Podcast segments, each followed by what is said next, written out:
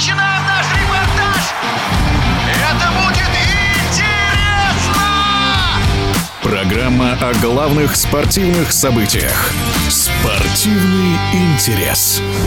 Завершившийся в Белграде чемпионат мира по легкой атлетике в помещении получился в этом году классным, качественным. Так считает один из лучших спортивных экспертов, в прошлом генеральный секретарь Всероссийской Федерации легкой атлетики Михаил Бутов. Чемпионат мира в помещении принес три мировых рекорда. Честно говоря, я не припомню подобного чемпионата, чтобы сразу три мировых рекорда до каких а, пали. Потому что пал а, очень уже такой бородатый, можно сказать, рекорд россиянки Татьяны Лебедевой в тройном прыжке в помещении. Конечно, снова повторил свое мировое достижение и Грант Халлоуэй в а, беге с барьерами. Ну и, конечно, как такое вишенка на торте торте был мировой рекорд Дюплантиса. Конечно, рекорды рекордами, но было очень интересное соперничество, было очень много таких серьезных дуэлей. Не все, может быть, было равномерно на этом чемпионате, но новая формула проведения, новый регламент, новые, новые расписания соревнований дали такую динамику чемпионату, что, конечно же, ну, это был действительно, ну, на мой взгляд, лучший чемпионат мира в помещении вот Э, современности, по крайней мере, за все, все последние годы.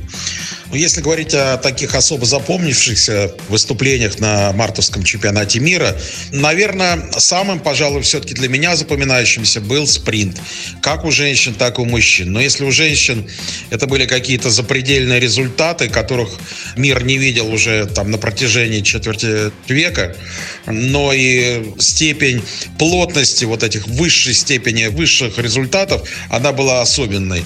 И 6.96 Муджинга Камбуджи, и вот 7.04, которые показали сразу три спортсменки, там, или четыре даже, по-моему, спортсменки, это, это, конечно, запредельные результаты, их просто невозможно было представить.